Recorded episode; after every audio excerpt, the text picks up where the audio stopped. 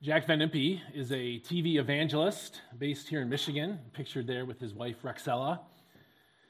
Uh, he's actually up in Troy, where the area that I'm, where I grew up.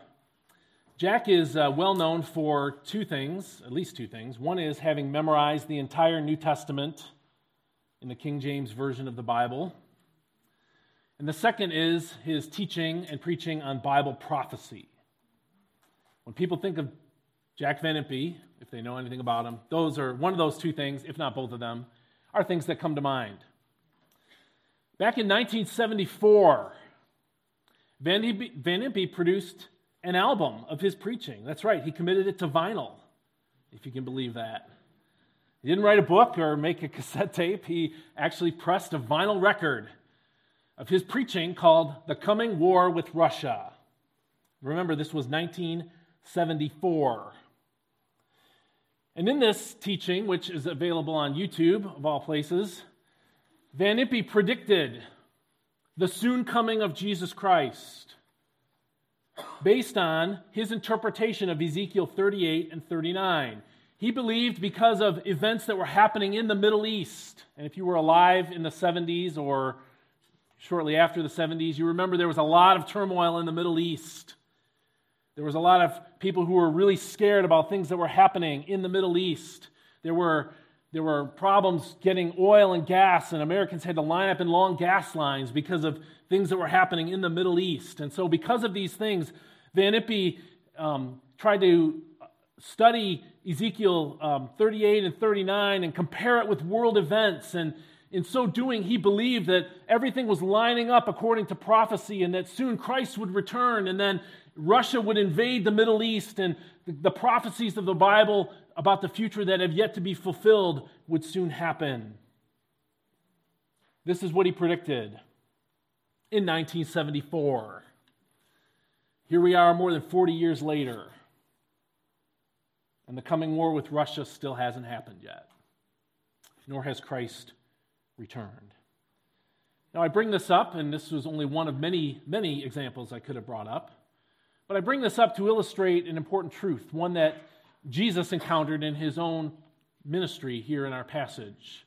And the truth is this that people want to know what God is doing in this world. Have you ever asked yourself, what in the world is God doing? I think all of us have to some degree or other. Even non Christians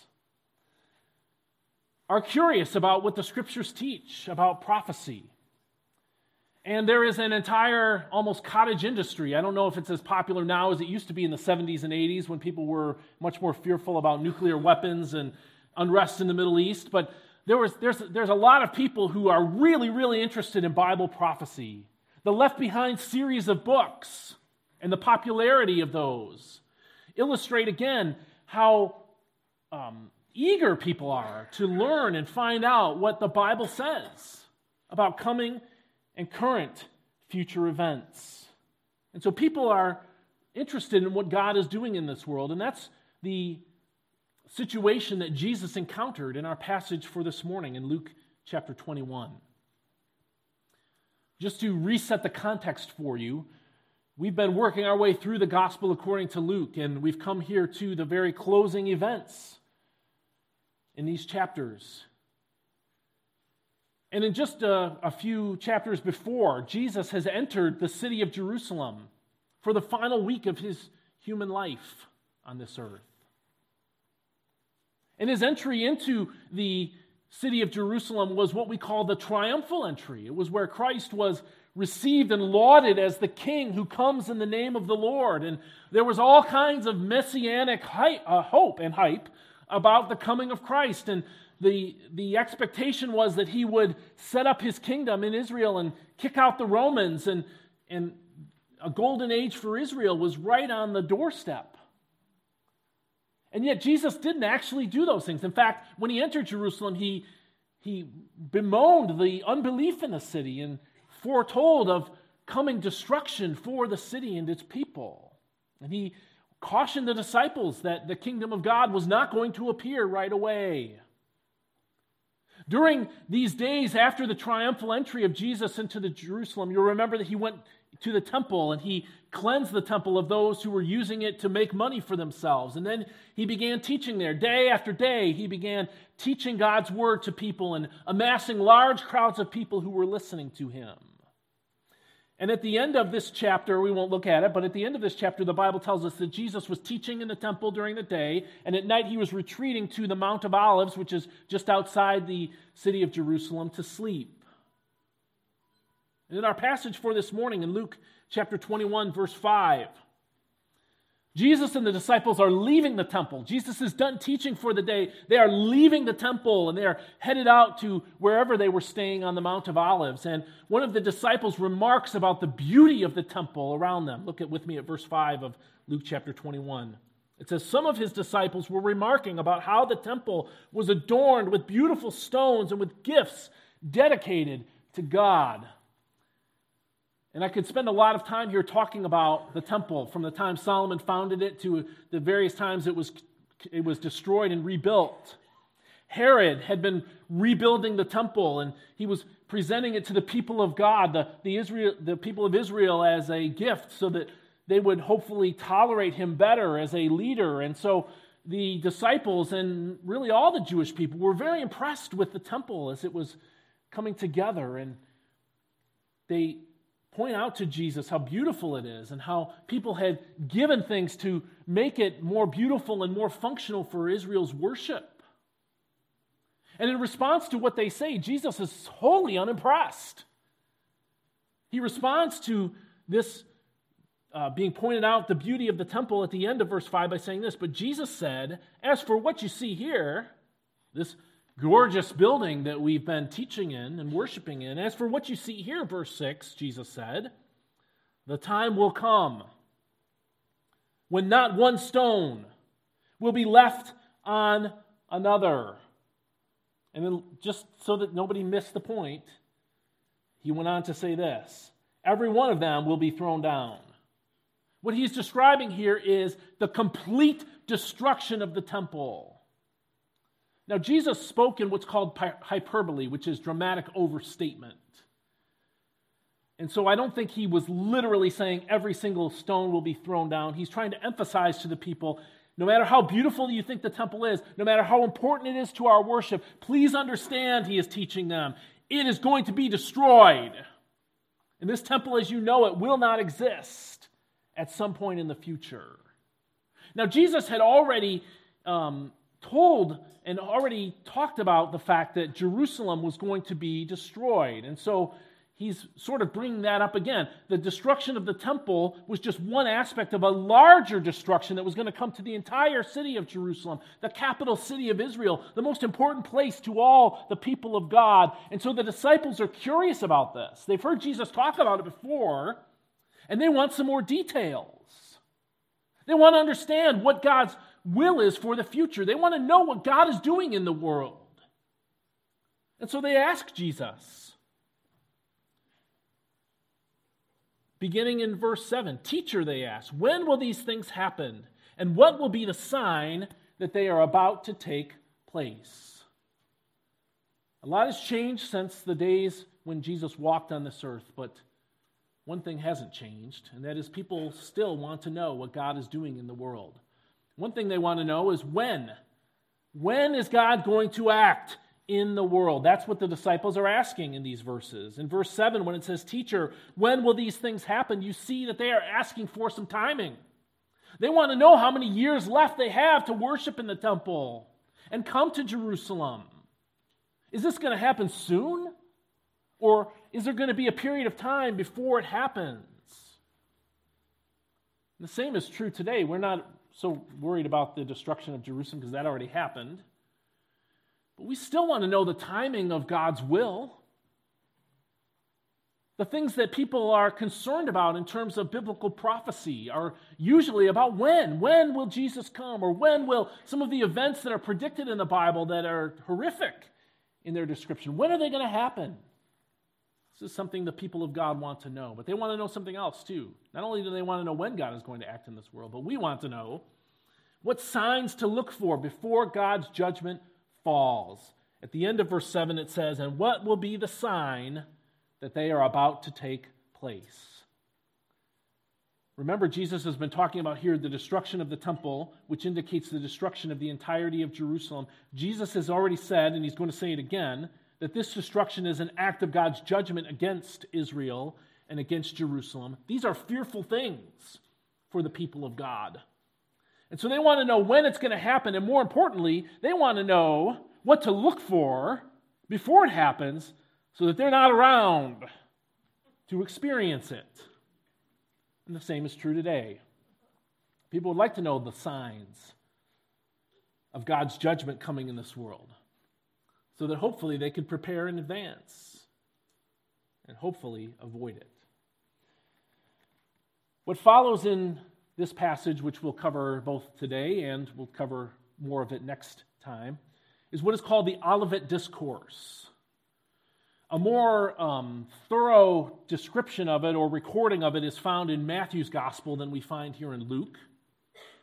But in this section of scripture called the Olivet Discourse, Jesus begins to explain the answers to these questions. He begins to talk about what God's plan is for the present and for the future.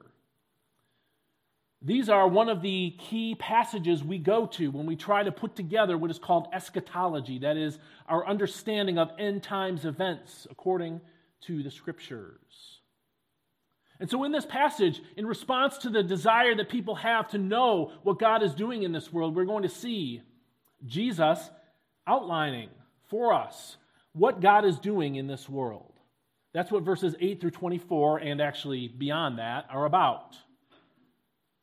Jesus is outlining for us what God is doing in this world. And I say outline because he doesn't go point by point and say, well, first on this day, this is going to happen. Jesus gives us a more general description about what things are going to happen and how we should respond to them. Now, when Jesus gave this prophecy, when he gave this teaching, please understand this. Everything he teaches in this passage was future to himself and his disciples. Everything that we read today and next Sunday, everything that we understand in this passage was all in the future for Jesus and for the disciples. But that isn't, the tr- that isn't true anymore. Some of what we're going to read about happened in the past for us. All right, we can actually go to dates in history when some of the things Jesus prophesies actually took place. And in fact, in today's message, we're going to talk about the present and the past. All right, so first, we're going Jesus is going to lay down some important instructions that apply to us in the present. Then he's going to talk about what was future to them but past to us, the fall of Jerusalem. All right, next Sunday, we're going to get into the stuff that still lies in the future. Okay, so Jesus' prophecy here is all about the future for the people who originally heard it. We're going to look today at the part that happened in the past and the part that applies to us in the present. Next Sunday, we'll come to the part that is in the future. And so, what does Jesus say when he is asked, When will these things happen and what will be the sign of these things? Well, Jesus goes into an outline of what disciples should expect that God is doing in this world. And the first thing he tells us is he tells his disciples and us not to fall for fake news. Before Jesus gets into any of the details about what's going to happen, he says, Be careful, because there's going to be a lot of fake news out there that could fake you out. Look with me at verse 8. He replied, Watch out that you are not deceived. For many will come in my name, claiming, I am he. And the time is near. Do not follow them. When you hear of wars and uprisings, do not be frightened. These things must happen first, but the end will not come right away. Then he said to them, Nation will rise against nation, and kingdom against kingdom. There will be great earthquakes, famines, and pestilences in various places, and fearful events, and great signs from heaven. But notice verse 12. But before all this, now follow the chronology here.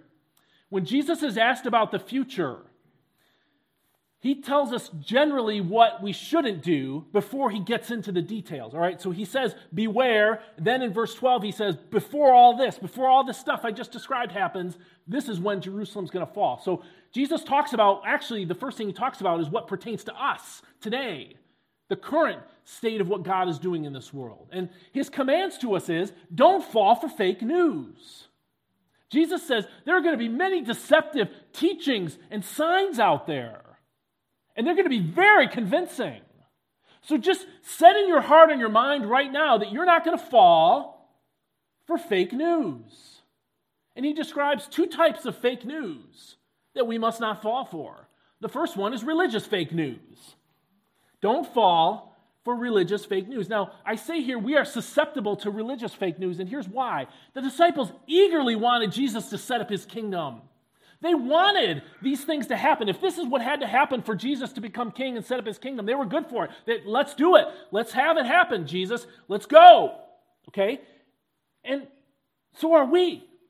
Like we want to live in eternity with Jesus Christ as followers of Jesus Christ.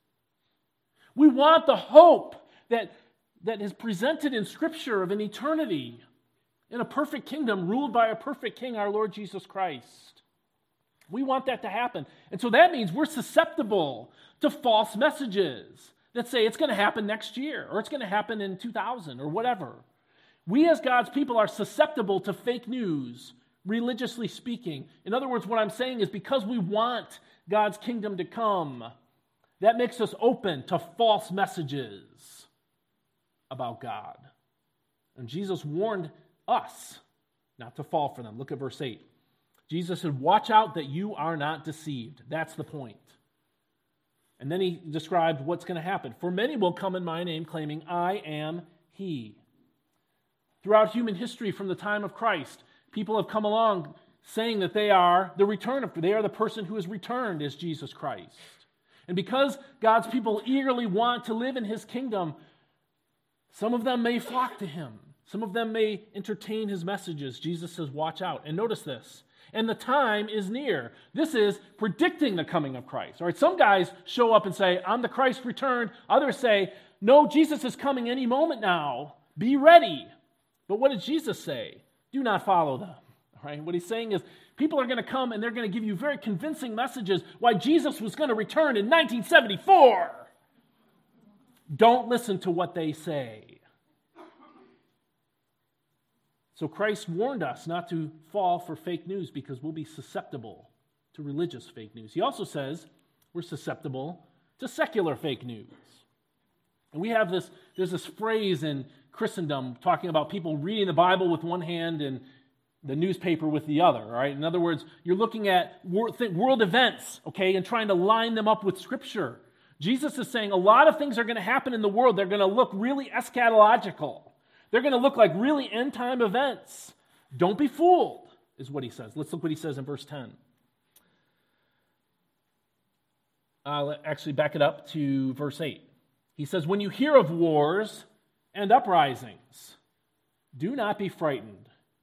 These things must happen first, but the end will not come right away. You see, people hear about war in the Middle East, they hear about nuclear weapons, and they think, this must be the end times. They get really scared that maybe they're going to get caught up in some kind of human warfare before Christ returns. And Jesus says, You're going to hear about all this stuff, all these world events that are going to be really scary. Don't fall for it. But he continues in verse 10 Then he said to them, Nation will rise against nation, and kingdom against kingdom. And so he says there's going to be, going to be um, conflict between countries that'll scare you into thinking maybe the end times are here.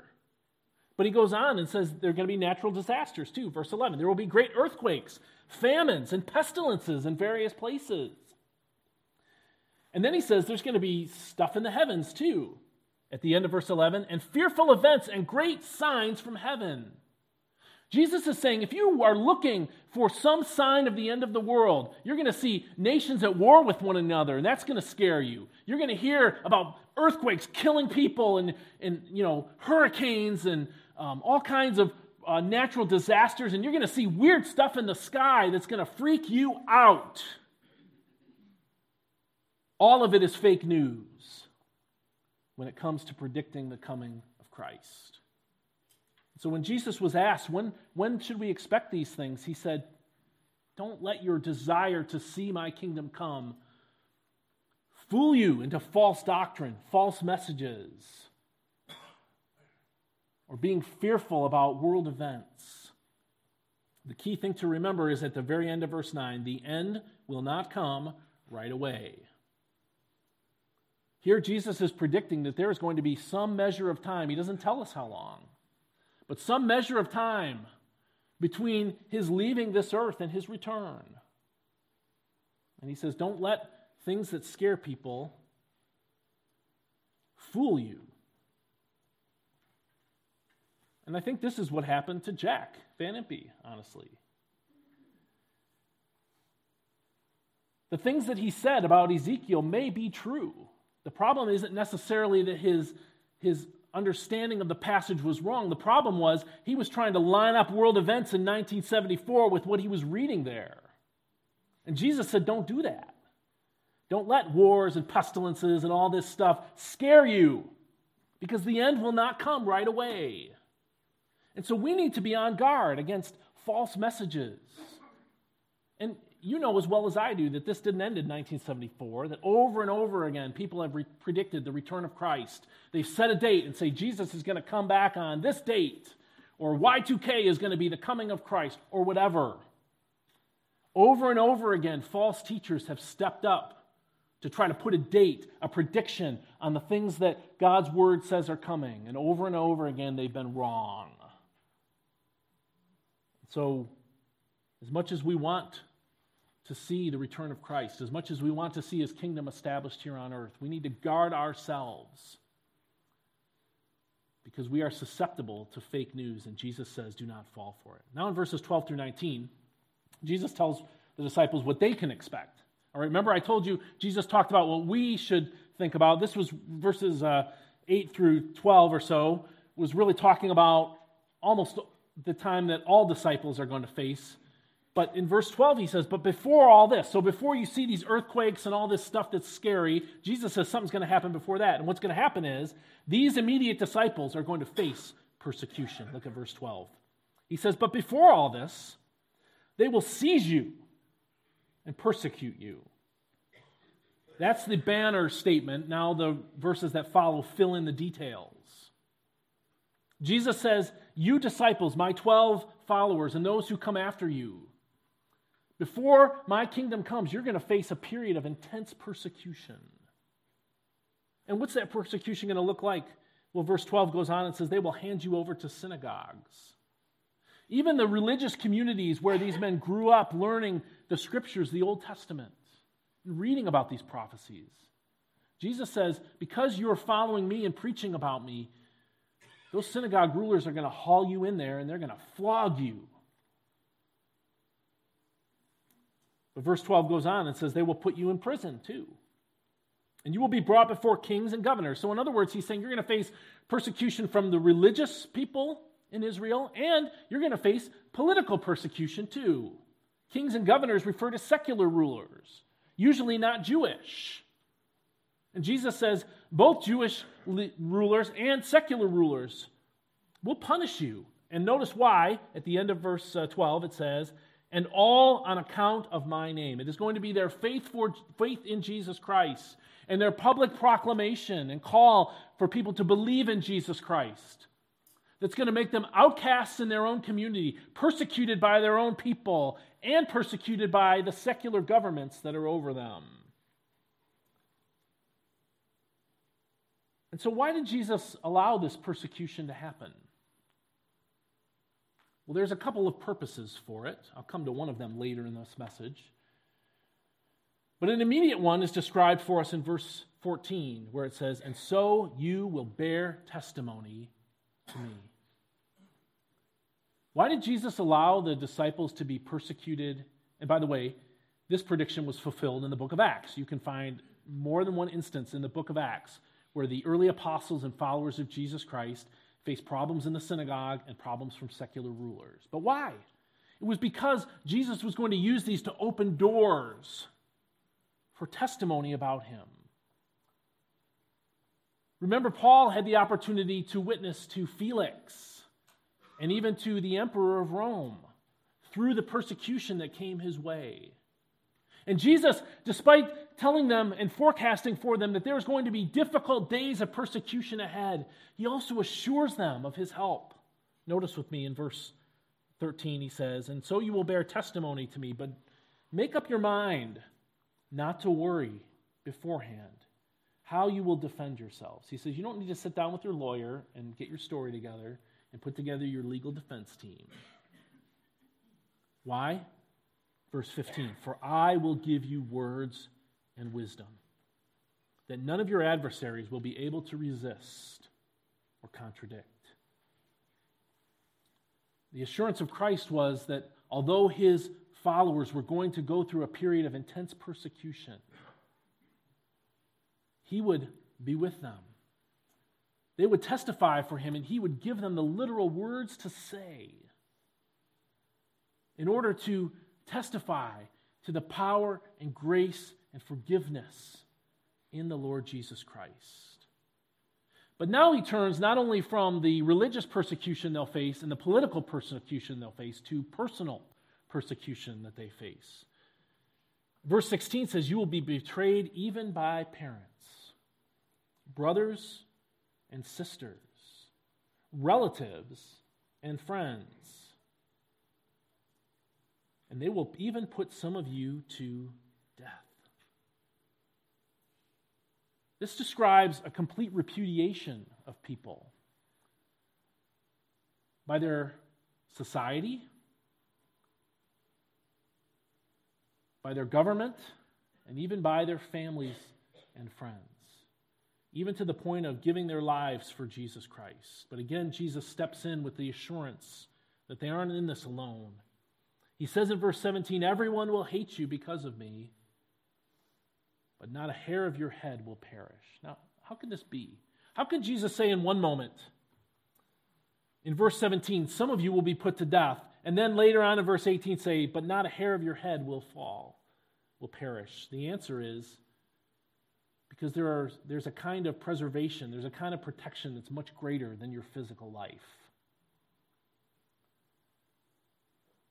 Yes, you may die for your faith, Jesus told his followers, but you won't perish for eternity. In verse 19, he says, Stand firm and you will win life. That's the promise of Christ. That though his followers were going to face incredible persecution, you might say it's 360 degree persecution, it's coming from all sides. And even some of them would die as martyrs because of their faith in Jesus Christ. Jesus says, You can rest assured, you don't have to worry about what to say. Because I'll be holding your eternal life in my hands. And I will guide you through the persecution in this life, either to the other side or into eternity. And you will live forever because you hold firmly to Jesus Christ. Now, I believe that the persecution Jesus foretells here was specifically fulfilled, again, in the book of Acts. And as, as, I said, we could go to texts in the book of Acts that describe every single one of the things Jesus describes here. But you know that principially, persecution has not ended. And that there are brothers and sisters in Christ of ours in other nations who are facing the same kind of personal repudiation of their families, the same kind of political persecution, the same kind of religious repudiation, and even some who have given their lives for Jesus Christ.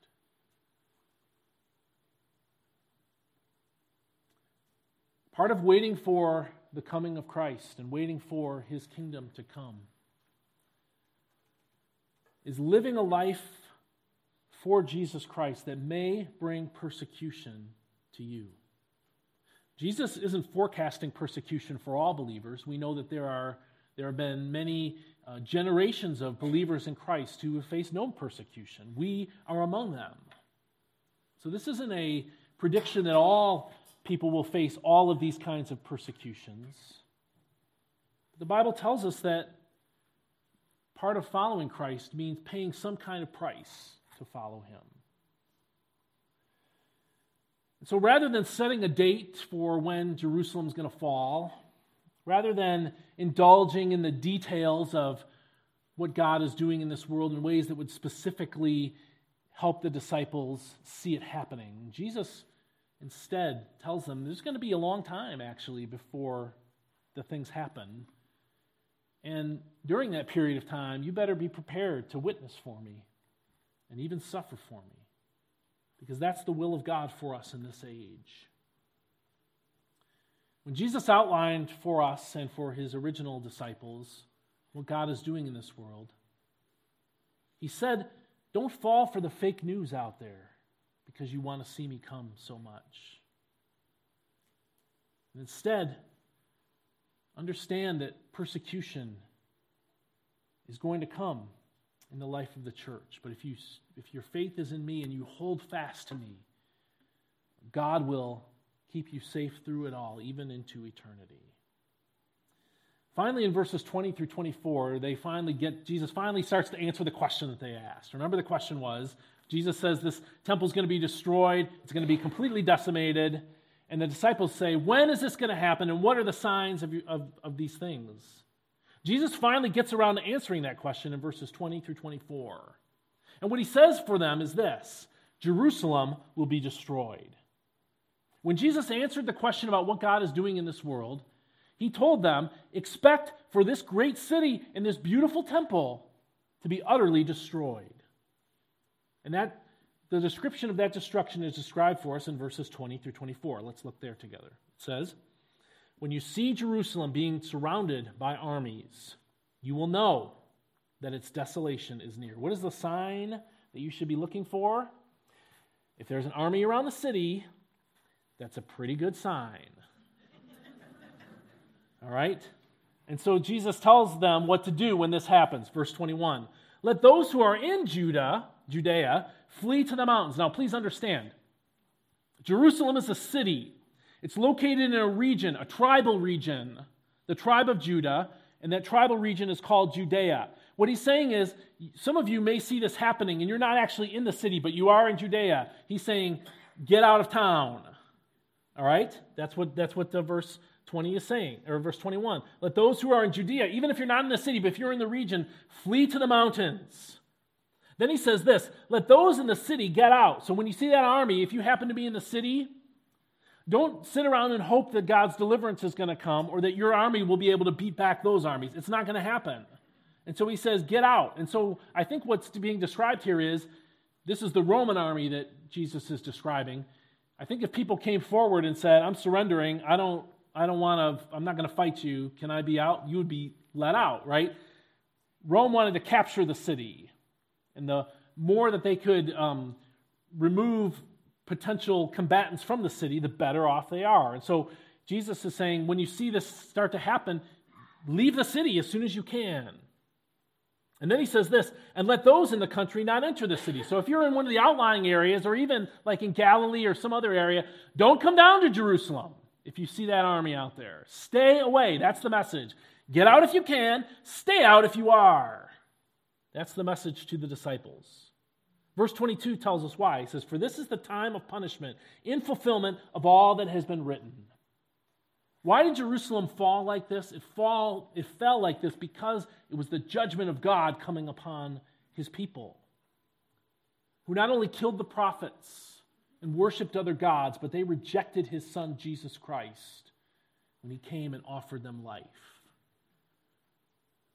Jesus is saying, You're going to see this massive, this, this great city and this massive temple fall to the Romans because it'll be the judgment of God upon the city. And then he describes how bad it's going to get. This is why you should get out and stay out. Verse 23.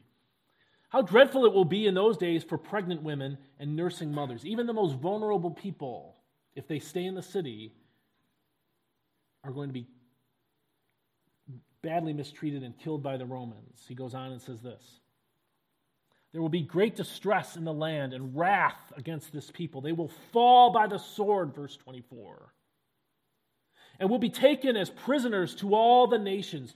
Jerusalem will be trampled on by the Gentiles. Everything Jesus describes in this passage happened in 70 AD. The Roman army surrounded the city of Jerusalem because there were uprisings against Rome. People tried to take back the kingdom of Israel, not through following Jesus Christ, but through their own military means. So the Romans surrounded the city of Jerusalem. They invaded it. They killed massive numbers of God's people. They deported the rest of them, and they destroyed the city. What Jesus is describing here, the destruction of the temple that he described in verse 6, and the decimation of Jerusalem that he describes in verses 20 through 24, already happened. It's been fulfilled. It happened in 70 AD. And so now what? Right? Israel was God's chosen people. They were the ones who were supposed to deliver the blessing of God to all the world. And Jesus is saying, You're going to get wiped out. What is God doing in the world? Why did God let this happen? Well, the answer is alluded to at the end in verse 24 when it says this Jerusalem will be trampled on by the Gentiles until the times of the Gentiles are fulfilled. What Jesus is telling us here is that the reason why Jerusalem will be destroyed is not only because of the judgment of God falling upon it, but also so that the gospel will be liberated from Judaism and from Israel and preached around the world to all kinds of people, not Jewish people. That's what Jesus is alluding to at the end when he says, until the times of the Gentiles are fulfilled. And so when we ask the question, what in the world God is God doing? Part of the answer is this God is saving people around the world apart from national Israel. All of this stuff that I have covered, that Jesus predicted for his first disciples. We're describing the will of God to extract Christianity from the Judaistic um, crib that it came in. Uh, Israel was important for delivering the Messiah to the world and for beginning the church. But what we find out when we read the book of Acts is that God saved a bunch of people on the day of Pentecost, right? And they all stayed there in Jerusalem. Jesus told them, You need to go out to Judea and to Samaria and to the other parts of the world. But people wanted to stick around in Jerusalem because the fellowship was so good there. so God brought in persecution to send some of them out. But even with that, there was all this tension about do, do um, believers in Christ now have to obey the law? There were a lot of tensions in the New Testament about how much Judaism Christianity should have. Jesus brought this, um, this judgment to Jerusalem, not only because of their unbelief, but also to extract from Judaism Christianity. And that's all alluded to in this phrase until the times of the Gentiles are fulfilled. Jesus here is telling the disciples what's going to happen. And that is after Jerusalem fell in 70 AD, most of the believers in Christ are going to be Gentiles. And God is going to call for himself a people, not from Jerusalem itself, not from Israel itself necessarily, but from people all over the world. Now, hear what I'm saying here. I'm not saying it's impossible for Jewish people to be saved. That's not what I'm saying at all. And I'm also not saying that God is done with Israel because he's not. The Bible says that God has a future for Israel, and I'll talk about that in a moment. But what God wanted to happen and what needed to happen was, was Christianity needed to be extracted from Judaism. Why? Because Christ fulfilled everything that Judaism needed to set forth. And in order for the gospel to spread around the world, it needed to be extracted from, from, uh, from Israel, from national Israel. And yes, God is saving Jewish people today, but national Israel is no longer, at this moment, a part of God's plan for the world. God's coming back to it. But right now, it is not part of the God's plan. Instead, God's plan is to save people around the world apart from national Israel. Let me develop this a little bit. First of all, God has set aside Israel as a nation so that Gentiles like us can be part of the kingdom. That's what I've already, I've already, it's kind of swerved into this point, but that's what verse 24b is saying. It's saying, until the times of the Gentiles come. This is all teaching us, again, that God is done with national Israel for the moment. The gospel is spreading outside of that. But that doesn't mean God is finished with Israel. God made promises all throughout the Old Testament to Israel that have not yet been fulfilled. Some Christians believe that they've been fulfilled metaphorically or spiritually in, in us, the church. But I don't believe that to be the case. Notice at the end of verse 24, Jesus said, Jerusalem will be trampled on by the Gentiles until the times of the Gentiles are fulfilled. What does that mean? Until means usually means there's going to be a resumption at some point. And I believe that's what all of Scripture is teaching us. That while God is not working through national Israel at the moment, He still has a plan for national Israel, a plan to keep His promises to national Israel. And so the next point is this God's promises for Israel as a nation still await fulfillment. And the Scriptures teach this again and again and again. Let me show you Romans chapter 9 through 11 give us a great deal of detail about the relationship of Christianity to Israel and the fact that God still has a future for the people of Israel. Let me just dip into part of that section to show you that, that God still has a will for Israel, still has promises to keep. In Romans chapter 11, verses 11 through 12, and then verses 25 and 26, the scripture says, Again, I ask, did they, that's the, the nation of Israel, stumble? So as to fall beyond recovery? Not at all. Rather, because of their transgressions, salvation has come to the Gentiles. The very thing Jesus is saying in this passage when he talks about the times of the Gentiles being fulfilled. But verse 12 says this but if their transgressions, that's the nation of Israel's transgression, means riches for the world, and their loss means riches for the Gentiles, how much greater riches will their full inclusion bring? You get that? The full inclusion? It shows you God still has a plan for Israel. Then in verse 25 it says, I do not want you to be ignorant of this mystery, brothers and sisters, so that you may not be conceited. Israel has experienced a hardening in part, and that in part means not every Jewish person rejects the gospel. God saves some. But nationally speaking, there is no coming to Christ as Messiah. Israel has experienced a hardening in part until the full number of Gentiles has come in. That's what we're living through right now. We're living in this age that Jesus calls the times of the Gentiles. And the gospel is spreading around the world so that God can save his people and bring them into the kingdom when it comes. But verse 24 or verse 26 here in Romans 11 says, And in this way, and I don't like that translation, it's literally, and so, all Israel will be saved. Paul is saying, listen, Israel is being set aside nationally for the moment while Gentiles are being saved, but God still is going to save his people Israel. There still is a plan for national Israel, it just awaits the future fulfillment. And so, what is God doing in this world? God is saving Gentiles. He's done with Israel for the moment, but he'll come back to them in the future. What does all this mean for us? I told you that most of this stuff has been fulfilled, it's past. What it means for us is this God's will for us and God's command to us is to spread the gospel, not to speculate about when Jesus will return. See, this is the this is the temptation that we have. The temptation that we have is to see the end times events predicted in Scripture in our times. I've met so many Christians who want to point to news events or problems in the world or stuff in the sky to say, see, we're living in the last days. Jesus is coming. Eventually, that's going to be true, and maybe it will happen in our lifetime. But the scriptures never tell us to try to figure out and predict when Christ is coming, they tell us to be spreading the gospel message.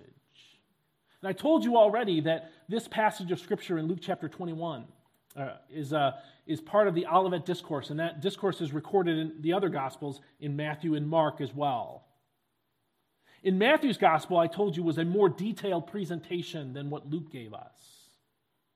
And in that presentation, here's what Jesus said He said something important.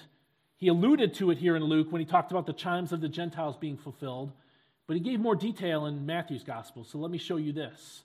Matthew 24, 14, in the Olivet Discourse, the same teaching Jesus gave here, just more detail recorded in Matthew, Jesus said this And the, this gospel of the kingdom will be preached in the whole world as a testimony to all nations, and then the end will come. When will the end come? It'll come when God has saved every Gentile and Jewish person that he's chosen to save in this church age when he's done saving people, then the end will come, and not until then. The reason why we are waiting for the coming of Christ is we have work to do. And that work is to give the gospel message. Here at home and in countries where people don't know about Christ, and some of which where people have never heard of the atoning work of Christ on the cross for them. So this takes us right straight to the Great Commission, the last thing Jesus said. Matthew 28, 19 through 20. Therefore, go and make disciples of all nations, baptizing them in the name of the Father and of the Son and of the Holy Spirit, and teaching them to obey everything I commanded to you. And surely I am with you always to the very end of the age. What are we doing? What is God doing in this world? He's saving people. Are you in on it? Are we part of what God's doing in this world? Are we participating with the will of God by being obedient to taking the gospel message?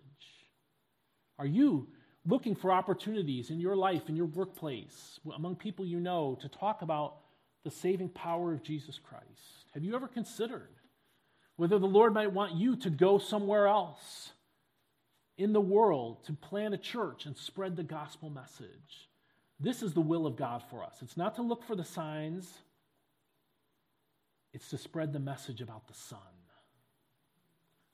What is God doing in this world? God is saving people around the world apart from national Israel. This is the gospel message. Let's look for ways this week to share it. Let's consider how we can be more active in what God is doing in this world.